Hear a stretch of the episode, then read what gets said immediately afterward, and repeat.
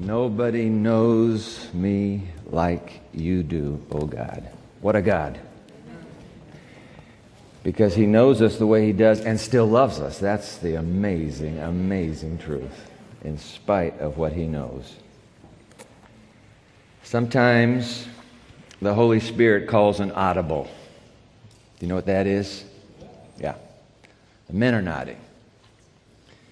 It's when you change the plan on the spot. It comes from football.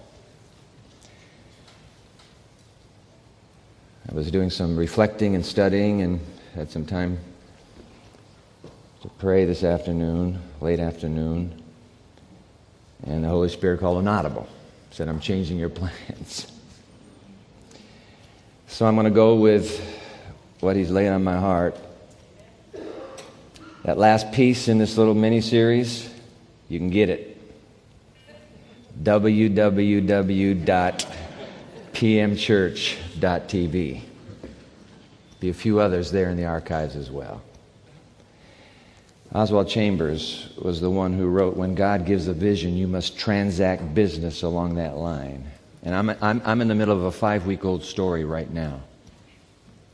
And so I'm going to pray with you and then just pick it right up where we are at Andrews University in the Pioneer Memorial Church as we speak. Let's pray first. Oh, Father, how true that is. There's nobody that knows us like you do. And you love us. We are not worthy of Calvary's outpouring.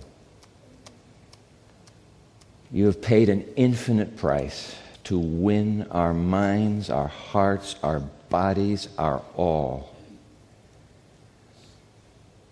But we cannot forget, as the theme of this camp meeting on the backdrop behind me reminds us, there's not only an outpouring that came at Calvary, there is to be one more outpouring at the end of time.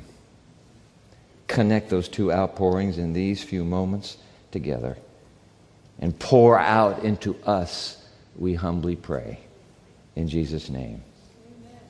Amen. We just finished a school year at Andrews University. Had a great school year, another busy one. And the reality of, I've been on that campus now for, for 30 years. I'm going to tell you very, very much up front, I love that university. I've given my life to it. I believe in it. If you trace it back, you can go Andrews University, Emmanuel Missionary College, Battle Creek College. It's Battle Creek College in a new location. That's what it is. And you know Battle Creek College. So it's been an honor, a humbling honor to serve there these past three decades. But after 30 years, a restlessness is bound to stir up your mind and your spirit, and you're saying, God, what, what else would you like to do? Four weeks ago, four weeks ago, it's a Monday. We got a big church board meeting that night. We finished our staff meeting, and our youth pastor is in my office, Michael Getz, who preached for me today at Pioneer. We're, we're, I forget what, what led us into conversation, but he stuck his head in the office and we're talking. And somehow the conversation turns to uh, what is God going to do next? What could God do to raise the bar so high that nobody could say, I have my fingerprints on that? It was Daniel Burnham, the great Chicago architect, the World's Fair back at the turn of the century. You remember 1890s, the Chicago World's Fair. Daniel Burnham, who made the statement, Make no small plans, for they do not contain the magic to stir men's souls. When it comes to God, you need a God sized vision, don't you? I mean, come on. We're standing in it. We're standing in a ministry that was raised up with a, because of a God sized vision, aren't we? Isn't that, isn't that what this place is about? So, Dan, uh, uh, so, so uh, Michael and I are talking, and he says, You know, Dwight, wouldn't it be something if there's some way we could turn this campus into missionaries who are reaching the lost right here? And yeah, boy, wouldn't that be? And well, good night. It's 20 minutes to the board meeting. He's gone. And a split second later, there's a knock at my door. Now, our place, the offices are shut like Fort Knox because it's, uh, it's 6.40 in the evening. And I'm thinking, who's at the door? So I, I say, yo! And door opens, and in comes a, a college kid. I said, what's up? He said, Pastor, I need to talk to you. I said, bad timing. I don't have time. I got a board meeting in 20 minutes, and I'm chairing the board.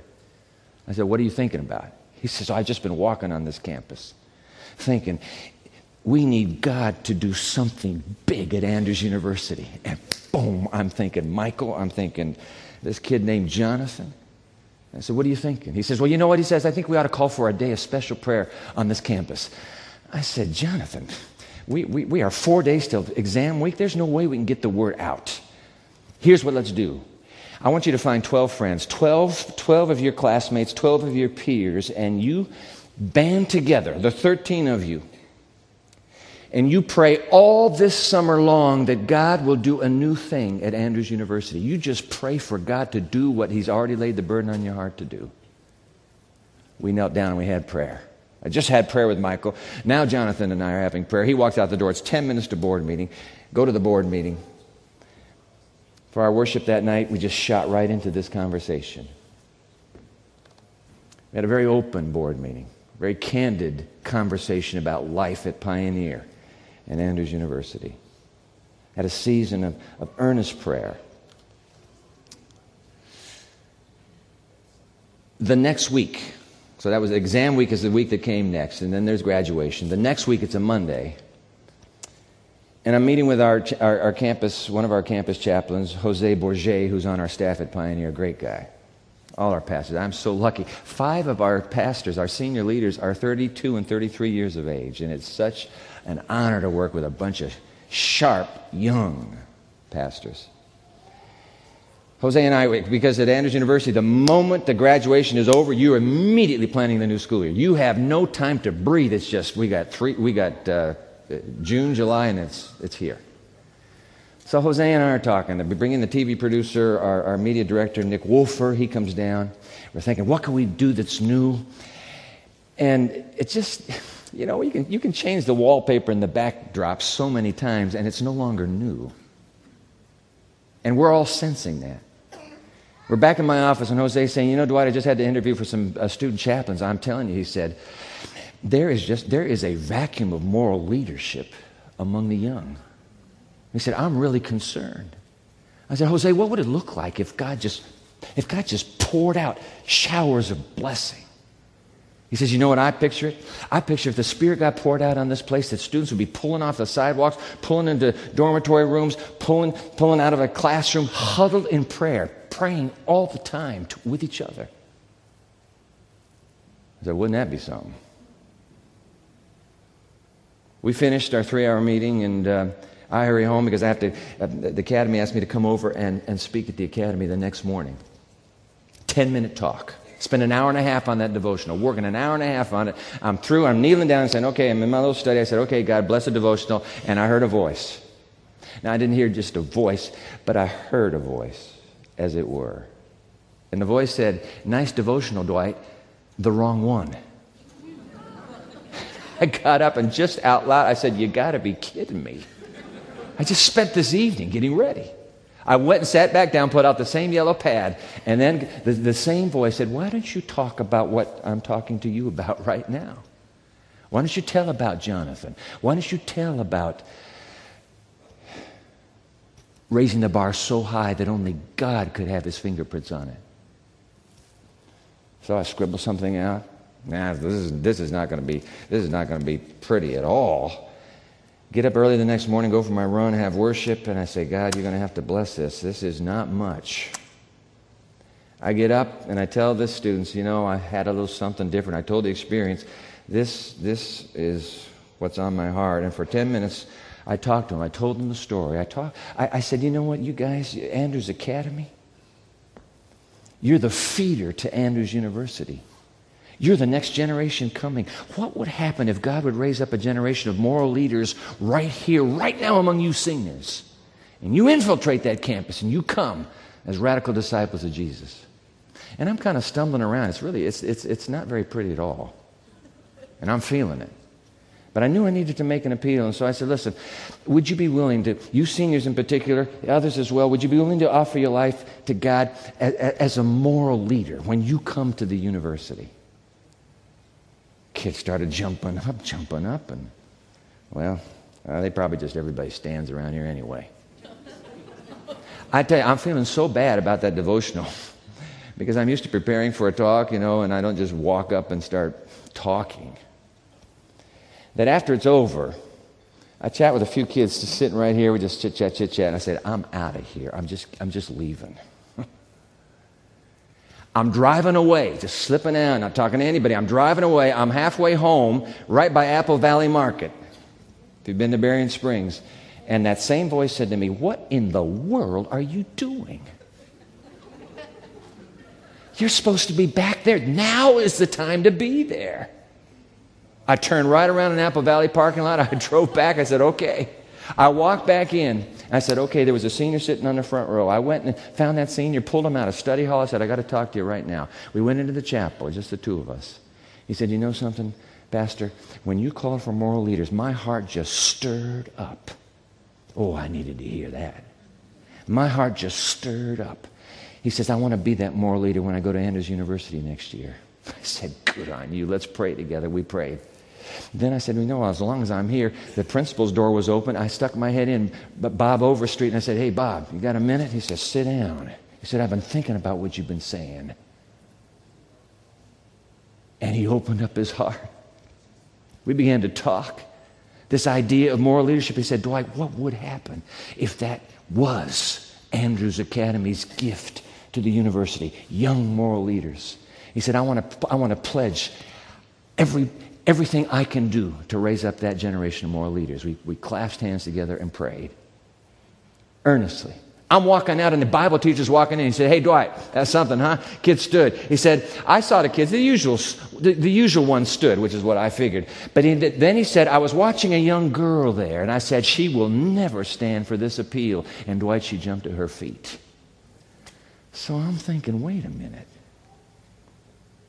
Maybe God is up to something. It's, Tuesday, it, it, it's, it's a Tuesday. I race back to work on the new miniseries that begins that Sabbath. I get back to that desk, same yellow pad is sitting there, and God is saying, you know what, Dwight, you're going to have to drop that miniseries you had in mind. And I want, you to, I want you to talk about a new thing. And just like that, with a pencil, began to scribble it down. I said, I got to check to see if this verse is even in the Bible. I thought it was, you know, a new thing. Well, it's probably everywhere in the Bible. I went, I went, I pulled out my computer program. There's only one place, one place in the entire scripture that God makes this promise. That promise was embedded on that yellow pad. I called the girl up, our graphics designer who's on our team. I said, Rochelle, I got, I got bad news because she had just sent me the new poster for the new series. I said, I have bad news. It's not going to be that. She says, Dwight, I have 24 hours to turn it around. I said, God be with you. And she was so sweet. These are all young adults. She was so sweet. She said, All right, give, give, me, give me that 24 hours. Because it's the bulletin cover, it's the graphics for the television, it's the posters on campus, everything comes out of that artwork. That Sabbath, when I stood up into the pulpit, we open our Bibles together, and I'm going to ask you to do the same thing. I want you to go to Isaiah chapter 43, verse 19. I thought this verse was embedded all through Scripture. There's only one place. This is it. This is it. But for four weeks now, the Pioneer Memorial Church on the campus of Andrews University, we have been claiming a single promise for the new year. We're calling it a preseason of prayer. You know, here's how, for 30 years past, here's how we did it. Okay, the New Year's, whoa, the New Year is next week. Folks, let's have a special prayer for the New Year. Come on, let's have a special prayer. The New Year is about to begin. That's what we've done for 30 years. And it suddenly has occurred to me, you know what, Dwight? You're about three months too, too late. You know, in all the major sports of, uh, of America, we're talking about Major League Baseball and football and hockey and basketball, they all have what they call a preseason. Isn't that right, fellas? A preseason. I'm not really big into sports, but I do know, I do know about preseasons. You know what, you know what a preseason is? You play the games, but nothing counts. Isn't that right? You play the games. It's a warm up. It's getting ready for the real thing in three months, two months, one month, one week. What would happen if we had a preseason of prayer?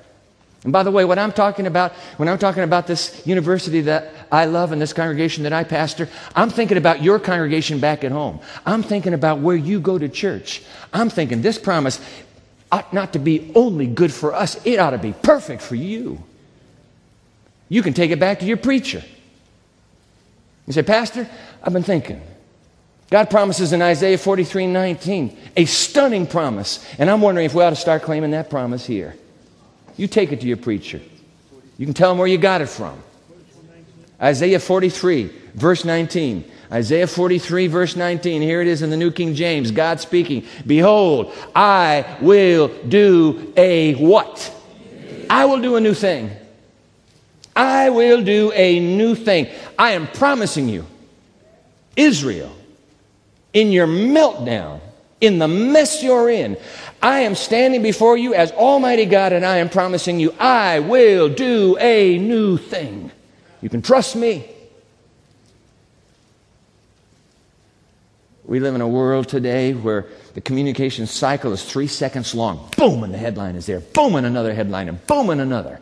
We live in a world where new has become jaded. New and improved, new and improved, new and improved. And it's never improved, but it's new. Have you noticed?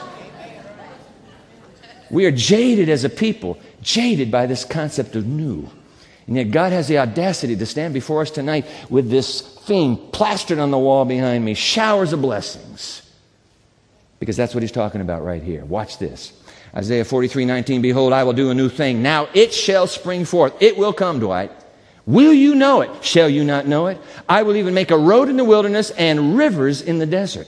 The beasts of the field will honor me, verse 20, and the jackals and the ostriches, because I give waters in the wilderness and rivers in the desert to give drink. Now, to give drink to whom? What does it say? I will give drink to my people, my chosen. Four times in two verses, God's talking about water. Four times, rivers in this, rivers in the wilderness, waters in the desert. Drink for my people. I will do a new thing. Whatever this new thing is, ladies and gentlemen, it has to do with water. It has something to do with water because the moment he promises a new thing, he says, I'm going to let water come out of that dry and barren land. I will do a new thing. There were no, there were no chapters when, when uh, Isaiah wrote his book. We put them in centuries later, millennia later. So there was no break, it just kept going. And four breaths later, you, have, you come to Isaiah 44 3. It's all a part of this passage. Isaiah 44 3. Water, water, water. What do you mean, God, when you're talking about water? Read Isaiah 44 3. For I will pour water. There it is again. I will pour water on her who is what? I will pour water on him who is what? On those who are what? Are thirsty. And floods on the dry ground. Now keep going. I will pour my spirit on your your descendants and my blessing on your offspring. When God says I'm going to pour water in the desert and rivers in the wilderness, what's he talking about? What's he talking about?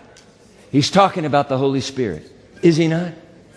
Dry and barren. There is no more fitting and appropriate description of human civilization than those words, dry and barren tonight. We are as dry as the dead desert. I will pour water on those who are thirsty. And floods on the dry ground. I will pour my spirit on your descendants and my blessing on your Okay, how many here have children? Put your hand up if you have children. Come on. Don't be embarrassed. I know you're a little hesitant. Oh, well, maybe they'll know who they are. Don't worry about it. Just put your hand up. Okay, keep your hand up. Come on, come on, come on. How many here have children? How many here have grandchildren? How many here have grandchildren? Do you have seed? Do you have offspring? Do you have descendants? Are they secure in the Lord? Whenever I go and uh, meet with a team of pastors, and I love, I love hanging around pastors. It's been my life. The moment we, we diverge, we diverge from the intended topic, and we talk about children, I'm telling you, it's like a symphony of handkerchiefs. They just start coming out. People start pulling them out. They're starting to dab their eyes. They're starting to sniffle. Why? Because our children are not only our greatest joy, they are our deepest heartache. For all of us. The pastors are no different than you, and you are no different than us. Our children. Thank God for every one of them that's saved tonight. Thank God for every one of them that, lo- that loves Jesus tonight. But please, God, for all those who don't love you and who are not saved tonight. That is an amazing promise. God says, I will pour out my spirit on your descendants and my blessing on your offspring. I tell you what, even if you didn't belong to a church, even if you're just a, a, lone ranger back where you came from and you have no congregation to belong to, and I, I'm very sorry for you if you don't have a church to belong to. It's the, it is God's, God's body on earth. I know the head is Christ is the head, but the church is the body. Even if you had no church to belong to, nobody for whom to claim Isaiah 43 19 and Isaiah 44, verse 3. No church, but if you have children, you have a reason tonight, madam. You have a reason tonight, sir, to go to your knees, put your finger on this text, and say, God, I am begging you. Do, please, do a new thing. Please, I beg of you.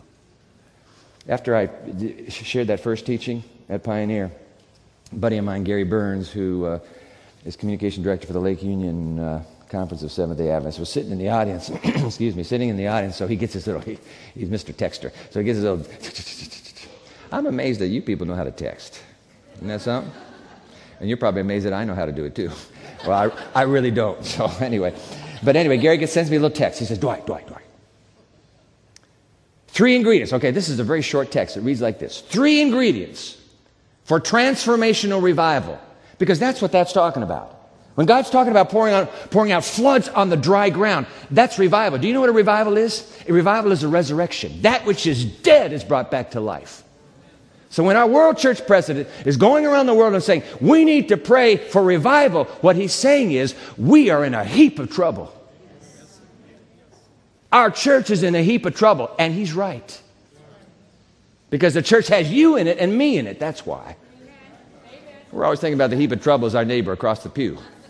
Well, that's the, oh, yeah, well, we, we are in a heap of trouble. Look at that. Whew. You know my friend Ron Clouzet? Do you know Ron Clouzet? He's written a book, great book. Our staff just finished reading it for worships all this last year. You can get the book after sundown in the ABC tonight. Title of the book Adventism's Greatest Need The Outpouring of the Holy Spirit. Adventism's Greatest Need. In that book, Ron offers this diagnosis of the community of faith I love. Admittedly, in the vast areas of the Western world, we are a church in decline. True or false? It's true. Our preoccupation for the things of the world and our searing blindness to our true condition have made us, who have talent, resources, and much history in Jesus, a puny spiritual people. We really are terminally ill, but little do we know it. We have been medicating for so long that we don't know what health is like anymore. What we desperately need is a double dose of spiritual aid, a revelation of the character of Christ, and a thorough baptism of the Holy Spirit. End quote. We have been self medicating. Americans are good at self medication. Why do you think they advertise so much medicine in the evening during the news hour? They're targeting this generation. Buy, ask, ask for it by name the next time you see your doc. We are self medicators. We have self medicated ourselves in the church. We have self medicated ourselves by affluence. We have so much now, it's almost embarrassing. It would be embarrassing to bump into Peter, Paul, John, James, and the lot. If they saw our parking lot, if they saw our parking lot, they say, You guys are still here? You have instant communication, you have text messaging, you have emailing, you have live video. You can talk to the whole world simultaneously, and you're still here. We have been self medicating ourselves. We are a puny people spiritually. We need for God to do a new thing in our midst. If He does not do a new thing, it's over. It is over. And God will wait as long as it takes to finally raise up a generation. He's not in a rush. He will not hurry through this, his end game. He will put it off as long as necessary because he never fails. He'll take as much time as he needs. He will win. He will win. The question is will we win with him or will he win without us? I will do a new thing. Boy, that's what we need. We need it in the Pioneer Memorial Church where I serve. We need it in the church where you worship. We need a new thing. So, Gary sends me this text message. Three keys to transformational revival. Now, he picks the three words and he puts them there in this little text message. I don't know if he picked them in some certain order, but I can tell you that by their first letters, they spell a word. And I'm going to give the word to you because you will never forget these three words, I predict, once you lock them in. The, the letters were D in the word, U in the word, E in the word. D, U, E. That was right after that opening installment of this little three part miniseries that's now on our website. D U E. For the last three weeks, I've been brooding over D U E and the three words. Could it be that these three words are long overdue? They're past due. D U E. You say, Do I? Come on, come on, come on. Quit playing games. What's the D U E? I was hoping you'd ask. D desperation. Ingredients for revival D, desperation. I am desperate. We are, we are, we are lost unless you intervene. Transformational revival. Ingredient number one desperation. You, urgency. Desperation, urgency, urgent. God, you can't wait. If you wait, I'm gone. We'll lose this generation. D, desperation. U, what was U again? Urgency. E, what was E again? Expectancy. Expectancy. Just write those three down. D, U, E. Desperation, urgency, expectancy. You know what kind of praying that is? Right here in Isaiah, I found it. Gary sends me this, uh, this text message, and look at this. Watch this. Oh, did you know these verses were in your Bible? Just turn a few pages over. Isaiah, Isaiah chapter 62. Isaiah 62. Take a look at this. Isn't this something? Talking about desperation, urgency, and expectancy. God is calling for it right here. He says, I will do a new thing.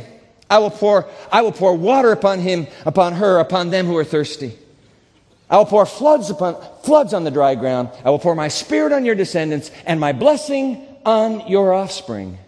I'll do a new thing. But you have to ask me. You have to ask me. He said, that, that, that is really mean of God. I mean, come on, God, just do it. Don't sit around and wait for us to have a preseason of prayer. Just do what you got to do. No, he said, I'm not going to do what I got to do because if I do what I should do and you're not praying, it will spoil on the vine just like that. You ask me. I'm going to honor your free choice. Do you want your congregation? Do you want that congregation to experience something it never has before? Do you want a new thing? Ask me. Ask me. And that's what he's saying right here. This is Isaiah 62, verse 6. I have set watchmen on your walls, O Jerusalem. By the way, Jerusalem or Zion is what God calls the church in the Old Testament. What God calls the church in the New Testament is ecclesia, which is our, we, we call it church. It means the called out ones, the chosen ones. So, what God is saying about Jerusalem, He's talking about the church. What does He say here? Look at that again. I have set watchmen on your walls, O Jerusalem. Do you know who these watchmen are? I'm going to tell you who they are in advance. You know who these watchmen are? We have them. We have them at the Pioneer Memorial Church, and I thank God for every one of them. You have them in your congregation. You may be one of them. They are oftentimes anonymous, they are unrecognized, and usually unrewarded publicly. But the watchmen, these sentinels on the walls of your church back at home, are the men and women and young adults and some teenagers now who have felt the call of God to privately intercede for your congregation. They are praying. There's no big show. There's no big fanfare. They, they don't get up on Sabbath and say, by the way, I just wanted you to know I've been praying all this week. Not a word. They are the watchmen.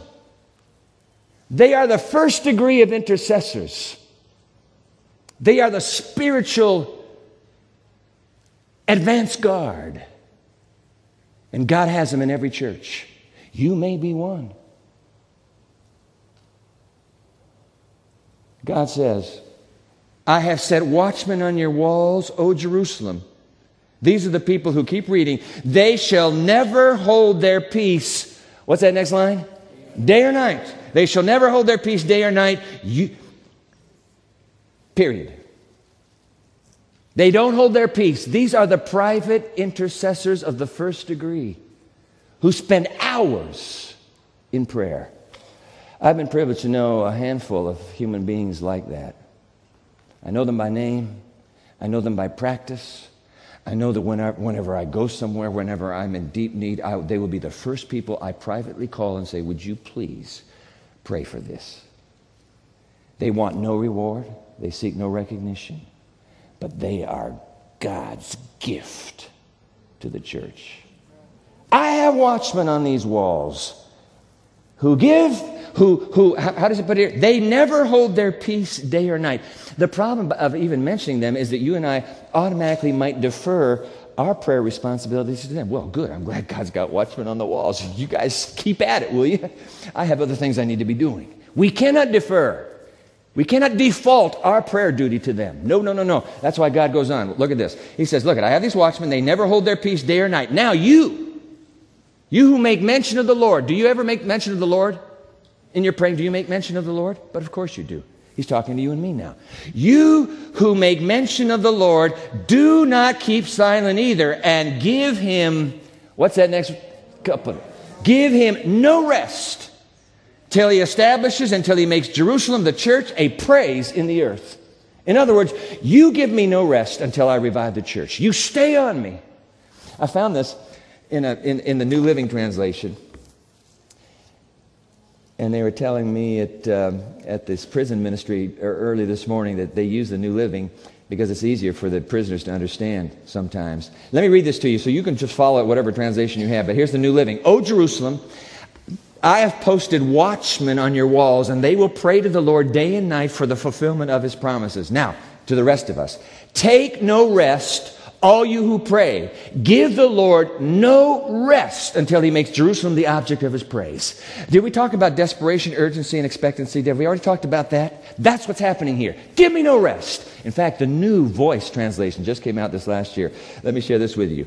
I, I like this, this rather free rendition. Tirelessly pester God. Do you know what it means to pester somebody? What's it mean? Tell me what it means to pester somebody. Huh? Do what? Needle them, nag. You sound experienced. pester. What does it mean to pester? Nag, nag, nag, nag, nag, nag, nag, nag, nag. God says, hey, hey, pester me. Pester me.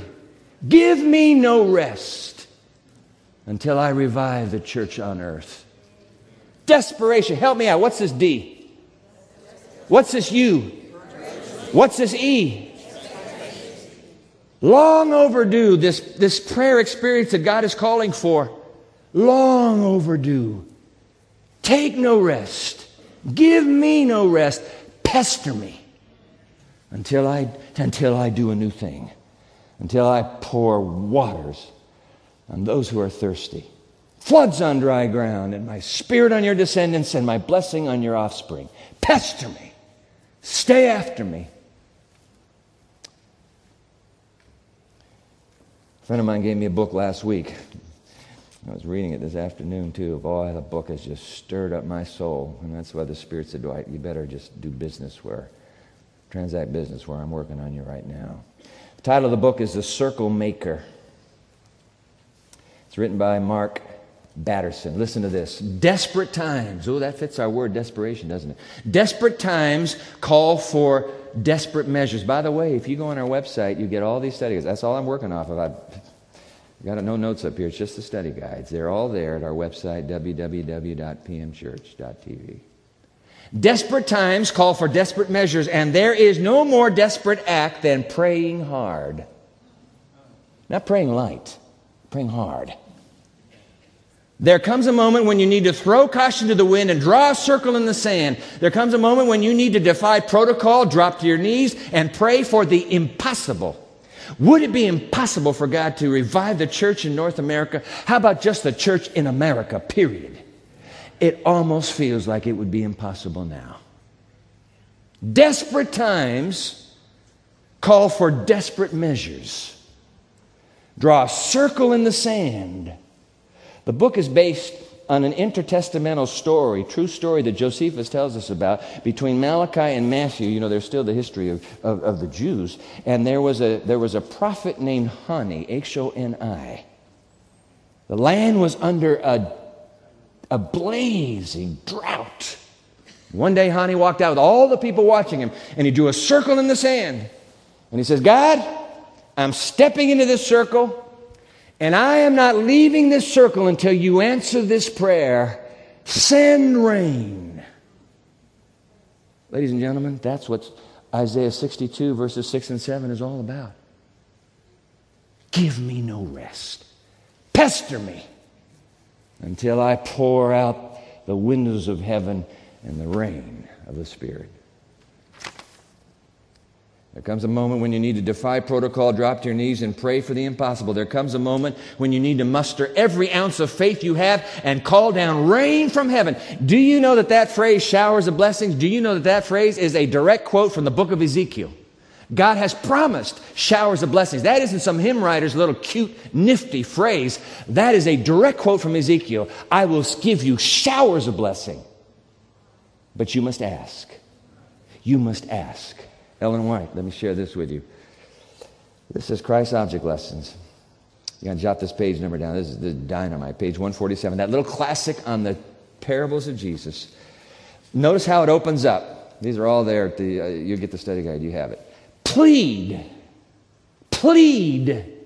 That's one of those desperation, urgency, expectancy words, isn't it? Plead. She didn't say ask. She says, plead with me. Plead for the Holy Spirit God stands back of every promise he has made. I suppose that would include Isaiah 43 19 and Isaiah 44 3, wouldn't it? I think so. With your Bible in your hands, with your Bible in your hands, you say, I have done as thou hast said. I present thy promise. Ask and it shall be given you. Seek and you will find. Knock and it will be opened to you. When with earnestness and intensity. What was that D U E? What's the D again? What's the U again? What's the E again? That's what, the, that's what this quotation is talking about with earnestness and intensity. I tell you what, a quickie little prayer will not save a single child of God. You want to save the young in your church? You want to save the young in your family? It won't happen with a little quickie little, oh, by the way, God bless my grandchildren and save them. I got stuff to do. Goodbye. No child will get saved with a quickie little prayer. Oh, well, they said we ought to be praying with an intensity and earnestness, D U E, long overdue, with an intensity and earnestness. When with earnestness and intensity we breathe a prayer in the name of Christ, there is in that very, in- oh, I love this. There is in that very intensity a pledge from God that He is about to answer our prayer exceeding abundantly above all that we ask or think. Now, I want you to listen to me carefully. Listen, listen, listen. Sometimes when you pray, does it happen to you too? You, you are so intense into that prayer that you actually start to weep. Does that ever happen to you? Yeah, of course it does. What the author is saying is when your prayer reaches that level desperation, urgency, and expectancy and it wells up within you, and your eyes begin to tear. That very intensity is God's pledge, girl. Boy, I'm going to do. I'm going to answer your prayer. The very intensity is God's way of saying, connect. I hear you. I hear you. Isn't that something? Wow. Desperation, urgency, expectancy. Desperate times call for desperate measures. Ladies and gentlemen, if the Spirit isn't poured out on the church in the United States, Laodicea is dead. It's over. Calvary was the beginning of an outpouring that manifested itself in Pentecost, didn't it? Pentecost. 50 days after the cross, 50 days later, 10 days of which were preceded, preceding 10 days preparing for Pentecost. The Calvary is always connected with an outpouring. It's not a mistake that we went to the cross. Our hearts have to be broken there. We have to ask forgiveness. We have to make some things right. We have to take down a few walls. We cannot leave these walls up. God will not bless a fractured community. We can't be television stations competing with each other. We cannot. God says, I'm not going to bless you. I'll give you a modicum of blessing. Desperate times call for desperate measures. And it may mean picking up the phone. Somebody that you've been alienated with, picking up that phone and saying, It's over. I want to be bonded with you. Whatever you do, I wish to do. Your mission is my mission. Your dream is my dream. We can't leave these walls up.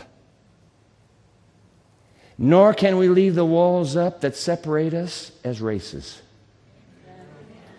God will never revive a church with racial walls. Never, never, never. He will not revive a church that is racially segregated, separate but equal. He will not revive a church.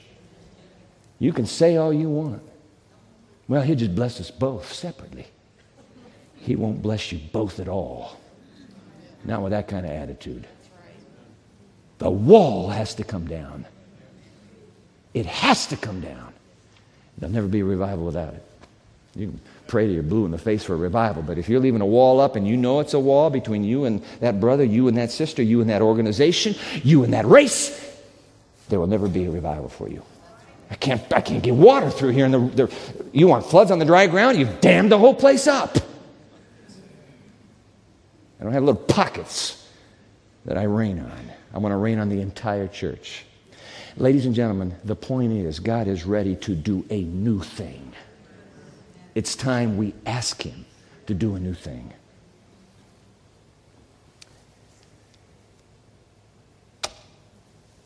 Desperation, urgency, expectancy.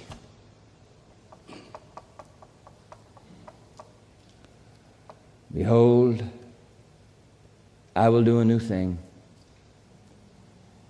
I will pour water on him, on her who is thirsty. I will pour my spirit on your descendants and my blessing on your offspring. We end with the words of Jesus who must have had Isaiah 44 in mind when he spoke these words. We'll end with Jesus' words. Red letter words, if you have a red letter Bible, the Gospel of John. The Gospel of John, chapter 37. On the great Feast of Tabernacles, the very last day, Jesus, who has been incognito, stands up and with this clarion trumpet voice cries out words we need to hear tonight. This is John chapter 7. John chapter 7, verse 37. John 7 37. And on the last day, that great day of the Feast of Tabernacles, Jesus stood and cried out, saying, If anyone thirsts, there it is. If anyone is thirsty, let him come to me. Let her come to me and drink.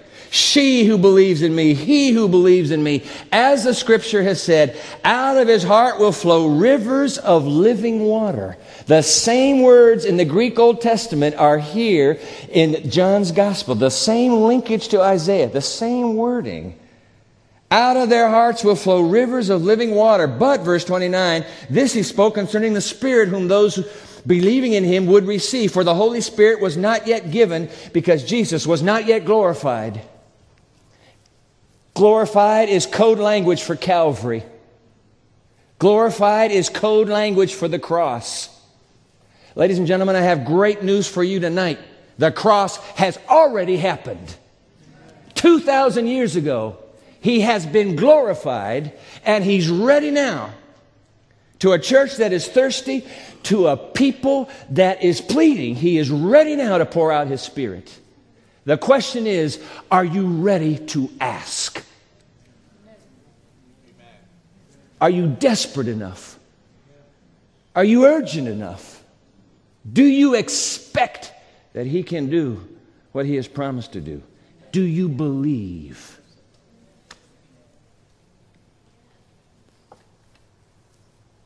then we must ask. I'm going home early in the morning. Our preseason of prayer goes on. We are not going to quit praying. And if you don't want to pray for your home church, then I wish you'd pray for Andrews University and for, for Pioneer Memorial Church. You don't want to pray for your home church? That's your business. Then pray for mine. We need God to do a new thing. We desperately need God to do a new thing. Would you join me in that prayer? Would you be willing to say, hey, listen, Dwight, I'm willing. You can count me in. I'll be one of those sentinels. I'm going home as a watchman, a watchwoman. I will be on the walls and I will give God no rest until He pours out His Spirit on my church. Would you be willing to be one of those? Would you stand to your feet and say, All right, God, you can count me in. I will do this by your grace. I will do this by your grace. I will do this by your grace. Oh God, there's nothing special in us. I tell you what's the truth about us, Father, is we're, we're, we're desperate. We are urgent. We believe you can do what you've promised to do. We plead, we plead for the showers of blessing do something in North America, do something in the United States, do something in my home church. Dear God, do something among us as a people. Don't leave us the same. Don't let us go home the same tonight. Don't let us go home the same. Keep us asking and pleading and asking and pleading until the day the floodgates of heaven are thrown wide and the floods of Christ Jesus Himself are poured out upon a dry and dusty world. Please, dear God, begin with these who stand before you. Honor him, honor her. Don't let us forget we have made this pledge. Keep us praying until Jesus comes, I pray.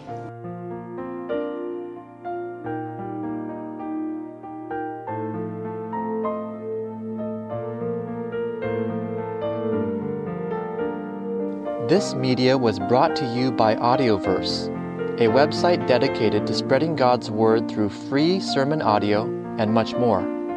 If you would like to know more about Audioverse, or if you would like to listen to more sermons, please visit www.audioverse.org.